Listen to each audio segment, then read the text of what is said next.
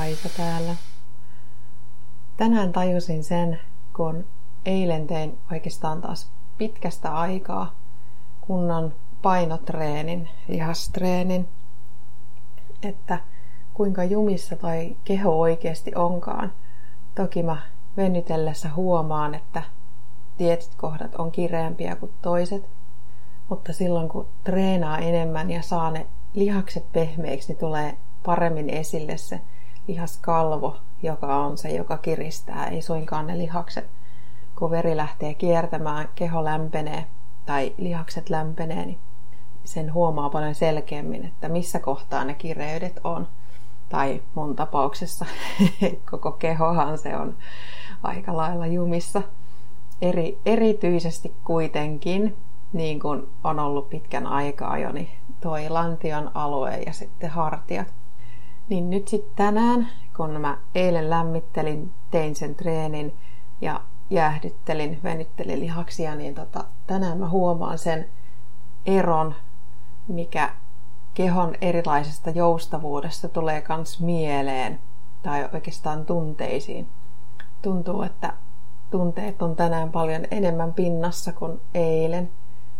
Ja tuntuu, että sieltä olisi jotain tunnetta ikään kuin tulossa, mutta edelleen se on jumissa tuolla kehossa, kun se keho on jännittynyt. Sieltä ei pääse liikkeelle kunnolla sellaisetkaan asiat, jotka ei niinkään liity, liity fyysiseen olemukseen, vaan niihin muihin juttuihin, mitkä muhun liittyy. Eli tunne-elämä ja ajatukset ja tällaiset asiat.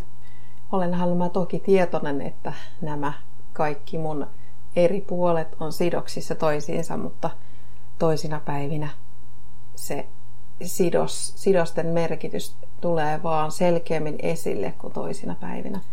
Tänään olen siis miettinyt sitä, että kuinka tärkeää mulle tai ihmiselle ylipäätään olisi se, että se keho on joustava ja että se toimii optimaalisesti kaikin puolin. Tarkoittaa siis lihaksia, rasva-aineen vaihduntaa, suolistoa, se, että nivelnesteet on joustavat. Niin silloin kun nämä toimii, niin toimii paremmin se tunteidenkin dynamiikka. On helpompi ajatella asioita, on helpompi pysyä avoimena e- elämälle tavallaan.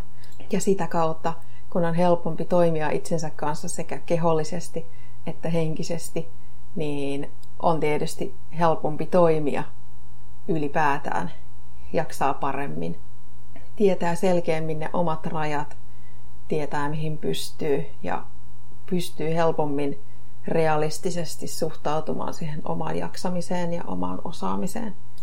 Ja myös varmasti suhtautumaan positiivisemmin siihen, että mitä mahdollisuuksia itsellä on. Ettei siis odota itseltään liikaa, tarkoitan sitä. Ettei aseta epärealistisia tavoitteita itselleen. Tänään mä päätin, että nyt mä teen sen, mä kirjoitan kalenteriin kellon ajat, milloin on mun lihaskunto treeniaika ja teen sen silloin riippumatta siitä, huvittaako vai ei. Kiitos kun kuuntelit. Toivottavasti sait tästä oivalluksia.